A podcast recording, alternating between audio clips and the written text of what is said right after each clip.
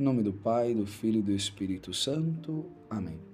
Queridos irmãos, eu sou o Padre Paulo e hoje queria meditar com vocês o Evangelho de São Lucas, capítulo 13, versículos de 31 a 35. Queridos irmãos, se existe algo, se existe uma virtude que caracteriza um verdadeiro cristão, esta é a valentia ou a intrepidez. E se prestamos atenção no Evangelho de hoje, vamos ver que Cristo, mais que nunca em nenhuma outra ocasião, se havia mostrado tão intrépido e tão valente em suas palavras. Intrepidez e valentia, repito, que são próprias de um verdadeiro cristão. Fuja daqui, porque Herodes quer matá-lo, disseram os fariseus. E Cristo responde: Diga a esta raposa, expressão muito forte que utiliza Cristo, que seguirei expulsando demônios e curando as pessoas, hoje, amanhã e depois. Assim também Cristo responde quando foi julgado injustamente no pretório, enfrenta aos sacerdotes e chefes da lei: Por que me batem? Se sempre falei a verdade e abertamente. Ou mesmo no templo, quando Cristo arma um chicote para expulsar os vendedores e os cambistas. Ou Pedro, que com os apóstolos, não serem proibidos de pregar o evangelho, diziam: é necessário obedecer a Deus antes que aos homens. E queridos irmãos, verdadeiramente temos que nos perguntar de onde vem tanta valentia, tanta coragem? Certamente que todos foram movidos e inspirados pelo Espírito Santo, que sempre lhes assistia. Porém, São Paulo, na primeira leitura, nos vai ensinar, passo a passo, como alcançar esta valentia e esta coragem. A primeira coisa necessária, a primeira virtude, vai dizer São Paulo, é a humildade. Fortalecei-vos no Senhor e na força do seu poder.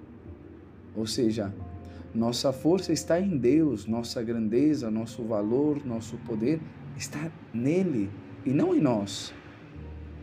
Segunda coisa, revesti-vos de toda a armadura de Deus, para que possais estar firmes contra as astutas ciladas do diabo.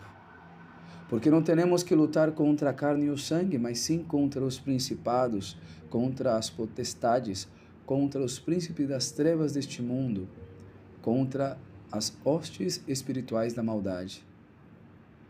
Ou seja, desde que nós nos fizemos cristãos com o nosso bautismo, estamos e estaremos em guerra, em combate contudo uma guerra espiritual que só pode combater e vencer com as armas de Deus. E quais são essas armas? Cingi vossos lombos com a verdade e vestida a coraça da justiça. Todo cristão tem que viver, dizer e atuar baixo a verdade, porque Cristo é a verdade e a verdade é necessária para praticar a justiça. Depois, calçados os pés com o evangelho da paz, tomando sobretudo o escudo da fé, com o qual podereis apagar todos os dardos inflamados do maligno. Aqui São Paulo nos indica que só com uma fé ardente, vivida e acrescentada pelos sacramentos, poderemos apagar o fogo das paixões e a concupiscência que arde em nós, que ele chama os dardos do maligno. Tomai também o capacete da salvação e a espada do Espírito, que é a palavra de Deus.